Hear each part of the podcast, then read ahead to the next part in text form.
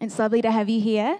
Um, we are starting a new series on the Minor Prophets, and um, I get the opportunity to kind of give you guys a bit of an intro into the Minor Prophets. Um, so today we're going to have a little look, and I'm going to try and be really quick, but there's a bit to it. So we're going to look at the minor prophets in general, kind of how they're structured, and then we're going to take a look at Amos. And it's only a coincidence that my husband na- husband's name is Amos. Um, it was just the one I felt drawn to. Who knows why?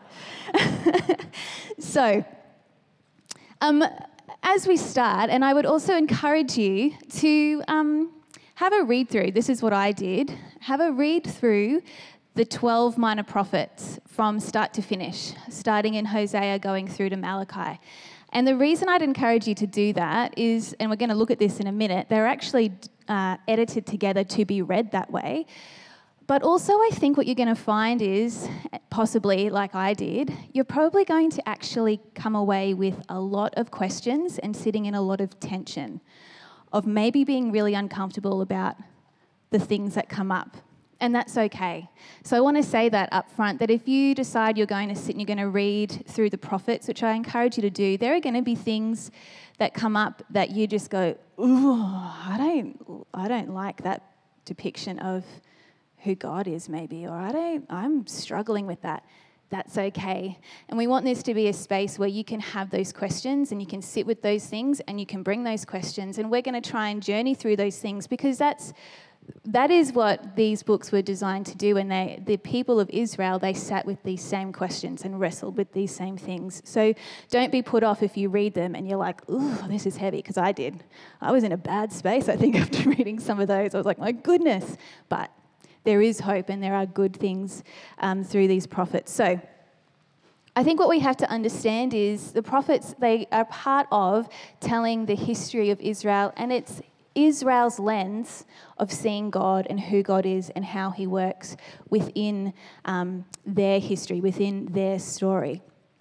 And so we have to always be reminded that when we read these things, it's their testimony filtered through their lens, of Israel's lens, of what God was doing with them and when he was for them, and all of those, those elements together. So we have these books called the Minor Prophets, and um, you're going to see this diagram that kind of gives us an indication of, it's called the broken tuning fork, um, and it gives kind of like this good visual depiction of the history of Israel and Judah and where our prophetic books sit within that timeline.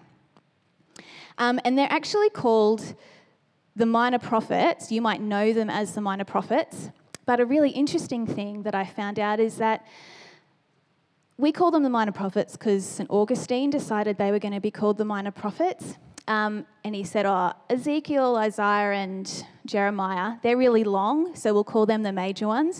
And then these guys are pretty short, so I'm going to call them the minor ones. Before then, though, and we've got records of around from two hundred B C E, they were called the Book of the Twelve. And they were called this because Isaiah, Jeremiah, Ezekiel were so long that they, when they were scribed, they were on one big scroll, so they'd fill one big book. But the twelve, because they were smaller, they were all compiled onto one scroll, and they were edited together so that they could be read as a depiction of Israel's history from about eighth century B C E through to the fifth. So there's actually a real purpose to why they're put in the order that they're put, and what story they are trying to tell. And you can see there um, our different prophets and where they sit. And we're hearing the story of the people of God throughout these different prophets. And so you've got prophets like Hosea, Amos, and Jonah, and they're all for the northern kingdom. They're depicting what's happening within the northern kingdom. Hosea and Amos are about Assyria coming in. Joel, Obadiah, Micah, prophet or prophetic words for the southern kingdom, for Judah, but before the exile of the northern kingdoms. And they're really dealing as well with the Assyrian dominance. And the really interesting thing about Jonah, and I don't know whether we're going to talk about Jonah, I think Mike's pretty keen, but I'm going to cut in here and say Jonah deals with the Assyrians, But what happens with the people, the Assyrian people? They're the ones that come to God. So in amongst all of this depiction of like Assyria coming and they're going to dominate, we have Jonah where it's like, oh yeah, but they're the ones that actually turn to God, and they're the ones who are seen as following God and not Jonah. And I find that fascinating, because what the editors of the Old Testament, particularly with the twelve minor prophets in this book of the, the prophets, it was their way of kind of having a dig at what was happening post-exile, where there was a lot of, they wanted to, a lot of the Israelites or the Jews wanted to have a bit of an ethnic cleansing and only have Jewish people back in Jerusalem. And scholars often say that this book, Jonah, is used as a way of kind of hitting back at that movement to say, hey, remember that even God was with the Assyrians, with those from Nineveh. And so I find that really fascinating, that even within our Old Testament, there are different scribes and writers who are going, who are challenging each other on some of the ideas that they have about God. And I find that fascinating. So then we have the story of Micah, where the Assyrians head south, they go back and attack Judah. And then in Nahum, the Assyrians are destroyed by the Babylonians. And so what we trace is this fall of, we have this dominant power of Assyria and then their fall. And then we have that same power coming, Babylonians coming into the southern kingdom, destroying Jerusalem. And we read about that in Habakkuk and Zephaniah too. And we skip right over the exile. We don't actually have any of these minor prophets in exile. And then we have the return back to the southern kingdom in Haggai, Zechariah, and Malachi. So all of these prophets, this book of the twelve, it traces Israel's history. And so when you read them, you can actually get a sense of, okay, so these ones are about the northern kingdom, then we're going to the southern, and then it's, it's post-exile. And it helps us to give a little bit of context to what's happening there. So the nature of this literature is different to what we probably expect when we even hear the word prophetic. Because what we have in these books is, these books have been edited and written down and reinterpreted over hundreds of years within Israel's history. So we have the core prophets, let's say Amos, the core prophet Amos, and what word he had. But then we actually have, over the years, and we can see it in the different editions of the scribes, different words of hope and restoration. They're added to and reinterpreted to.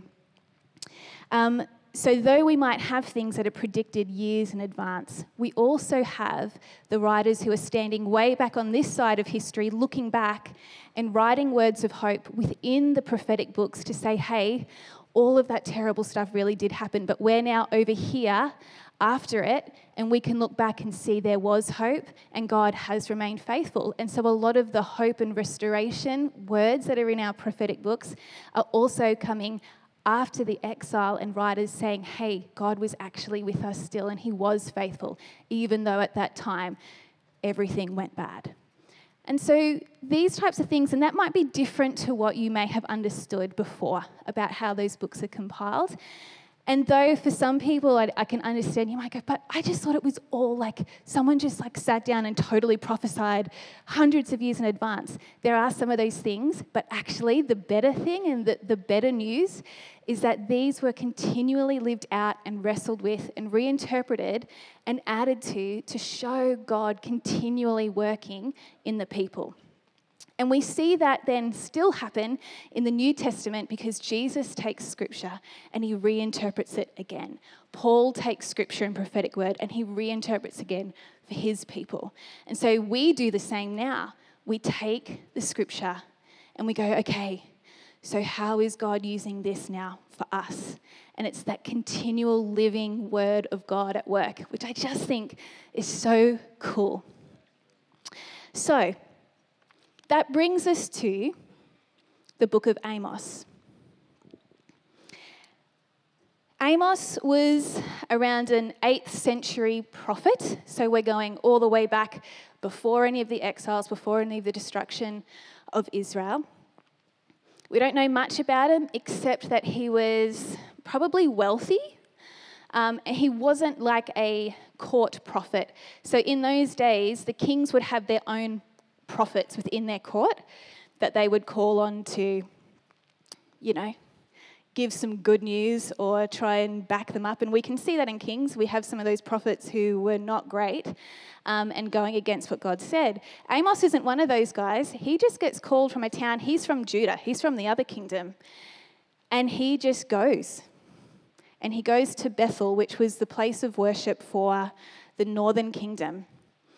And he really has a go at the northern kingdom. And there were some times when I, if you read through Amos, please do, there are some brilliant burns. Oh man, like like proper, like calling people cows and like just lots of things where you're like, yeah, he really didn't waste time. He just, he went for the jugular a little bit.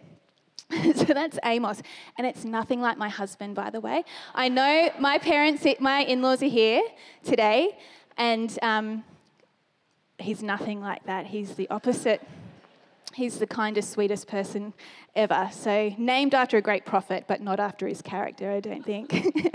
um, so um, Amos's place within our Book of the Twelve is intentional by the editors because he comes after Hosea. And whilst Hosea kind of oscillates between lots of judgment, but then lots of promise of hope, lots of judgment, hope, judgment, hope, you're back and forth all the time. Amos comes in and he's like, yeah, you didn't, you didn't heed that warning, so I'm coming in with just the judgment. And we have the same pattern with Micah and, and with Zephaniah, I think it is. Micah's hope, judgment, hope, judgment. And then the, the people of the southern kingdom don't listen. And so then we have another prophet who's like, well, here we go. So again, the intentionality behind the editors to compile these together, it's brilliant. So Amos comes in and the northern kingdom are really prospering. Things are going really well for them, but Amos is all about justice and righteousness because what was happening in the northern kingdom, it was prospering, but it was prospering because they were oppressing their own people. Things were really bad for their own people. And these words, justice and righteousness, there are a lot of different meanings for each one of those words on their own. When they're put together in the way they're put together in Amos, they mean social justice. Amos was all about the social justice or the lack thereof that was occurring within Israel. And interestingly, if you read through it, you'll also find that he starts off Um, giving warnings and judgments to the nations because the nations themselves, the other nations, have been warring with each other and killing each other and doing all these horrible things. And he's like, hey, this idea of social justice is a universal idea that humans made in the image of God should be about, regardless if you are God's chosen people at this point.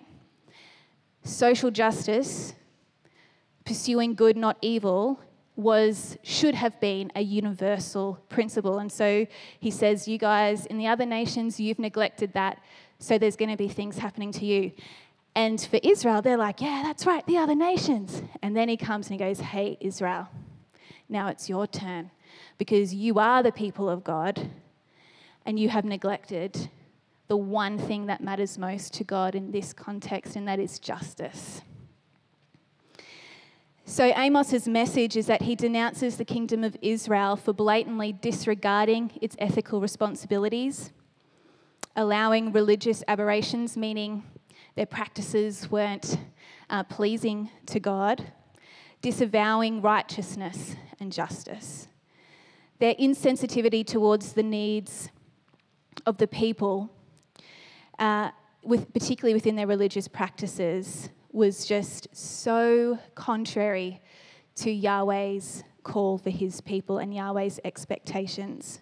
And so we have here in Amos two six, it says, they, and he's saying to the Israel, the, the Israelites, you sell the innocent for silver and the needy for a pair of sandals. You trample on the herds of the, uh, on the heads of the poor as on the dust of the ground and deny justice to the oppressed. I'm going to read something to you, and when I read this, I, I took this from um, one of the scholars that I was um, doing my research through. It hit me. I had to sit for a while because it really hit home. Because though the, this book was written for a people thousands of years ago, I actually don't think the injustices that exist are any different today. And when we consider our world and our society, I want you to think about that as I read this, because the message is just as important. Inhumane treatment and disregard of others figure prominently in the accusations made by the prophet. These accusations include failing to see suffering and ignoring the needs of the poor, either because of misguided sense of entitlements or because of a self-absorbed behaviour by people who are too intent on satisfying their own desires to notice the needs of others around them. In addition, these accusations imply that those who have the means and the power to do so are obligated to help those who are less fortunate. And finally, Amos's accusations emphasise that ethical behaviour is a starting point for all humanity, not merely an expectation for God's people. That line there, our misguided sense of entitlement or because of self, self-absorbed behaviour that we don't even recognise anymore, injustice. For myself, that really hit home. Our culture is so obsessed with self and what's good for me that we find it really hard, and I think it's getting harder, to see outside of that and to actually look at injustice and actually do something about it. Because God was calling the people to account, and I think he still calls us to account, because what matters to God is justice. The leaders of Israel trampled on the needy, and they brought the poor to ruin, their own people to ruin. Israel was defined by its ruling class, and these people who thought themselves to be in the, in the top religious tier. And so we know, and there's a pretty famous sort of scripture in Amos that really also has a go at the religious practices of the people. In Amos five, twenty-one to twenty-four, I hate, I despise your religious festivals. Your assemblies are a stench to me. Away with the noise of your songs. I will not listen to the music of your harps, but let justice roll on like a river, righteousness, righteousness like a never-failing stream. Amos actually wasn't having a go so much at the practices themselves, whether like it wasn't that they were doing them wrong. They weren't making these big mistakes in how they did them. But it was the fact that they had completely neglected what God had said was important, which was justice and righteousness. Completely neglected it. So nothing else that they did mattered. God didn't want a bar of it. If you can't even be about taking care of your own people and making sure that they are not oppressed, that you're not te- selling them into slavery, that they're not starving, if you can't even do that, I don't want anything else that you bring. I don't want it. That to me, even as someone who leads worship here, again, I'm like, man. So even if it's just for myself, reflecting on that, going, I can sing a lot of these words, but if I don't even give a rip that there is homelessness, that there is poverty, that there's human trafficking, if I don't care about that, what's the point? None of this means anything if I don't care about what God cares about. The oppression of their own people included violence and coercion, exploitation, extortion of the poor, dishonesty and treachery, deprivation of, of their freedoms, of their rights. What does God expect from Israel? It says in chapter five, verse four, seek me and live, but don't seek me at Bethel. Don't seek me where you've done all the religious practices, because I'm not there. Where will you find me? You're going to find me when you turn When you repent, you change your thinking and you pursue the things that I've called you to pursue. Hate evil and love good. Establish justice in the gate.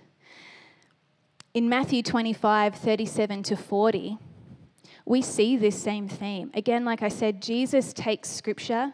He takes what the Israelites, what the Jewish people knew, and he interprets them again for his time and for the people there. And we're going to read this together because I actually think it's so important that we as a people read together.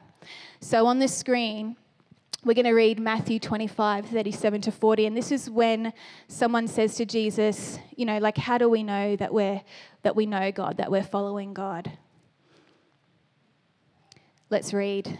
The righteous said, Lord, when did we see you hungry and feed you, or thirsty and give you something to drink? When did we see you a stranger and invite you in, or needing clothes and clothe you? When did we see you sick or in prison and go to visit you? Then the king will say, truly I tell you, whatever you did for one of the least of these brothers and sisters, you did for me.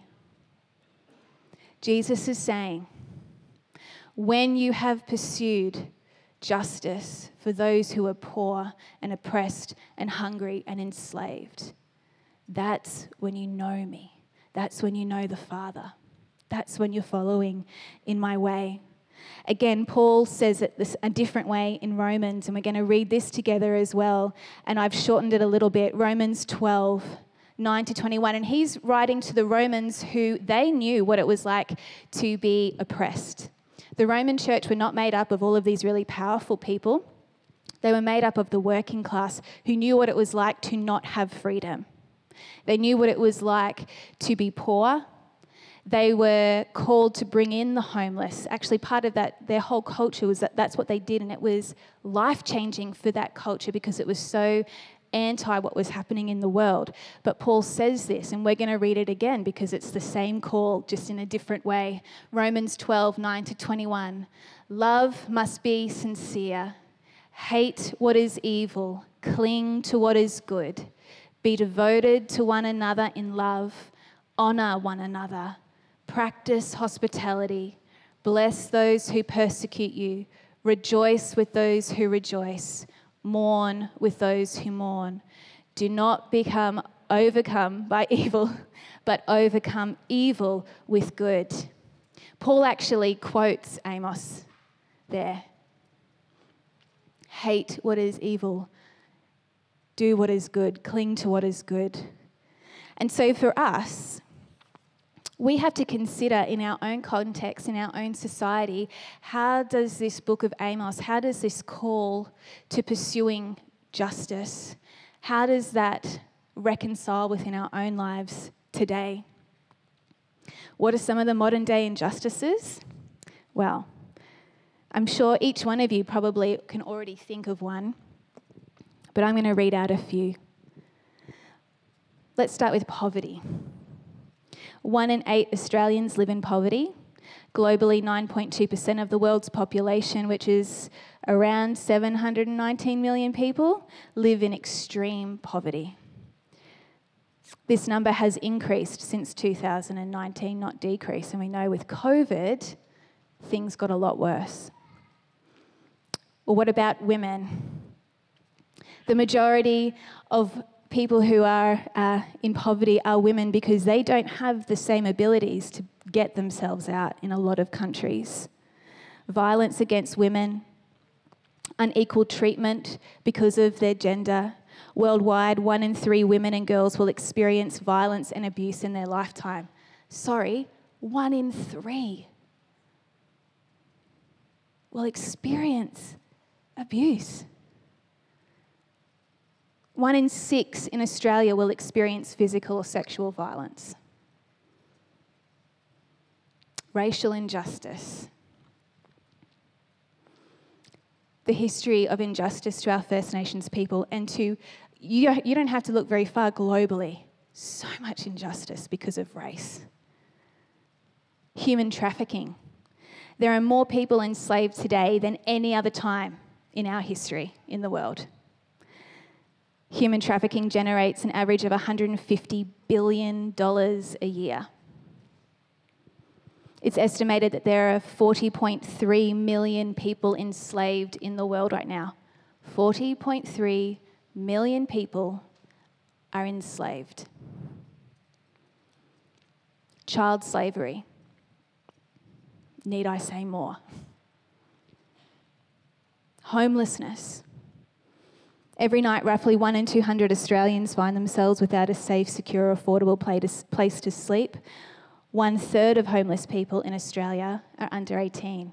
One third of homeless people in Australia are children. So, what is our next step? And I don't say these things because I want you to walk out feeling burdened, but actually, if we're going to say we're the image bearers of God, we have to care. We have to carry God's heart for these things. Otherwise, what's the point? Our world desperately needs people who love God and want to be His image so that there can be freedom, so that we can bring about justice. The world needs the church. It needs us to say, these things that I've read out, that is not good enough for our world, and we need to do something. What does it look like to be about the things that God is about? What does it look like for Him to have His way in us, in our community, and in the world to bring about freedom? We're going to pray and then we're going to sing. Lord, we do give You our lives. Let our lives be worship to You, God. Let them be pleasing to You. Let them be what You are about. Break our hearts for what breaks Yours, Lord. For the injustices in this world. God, would You move in us to hear Your voice, to see where You want us to go, what You want us to do. Would we be willing, Lord? Would You have Your way in us today?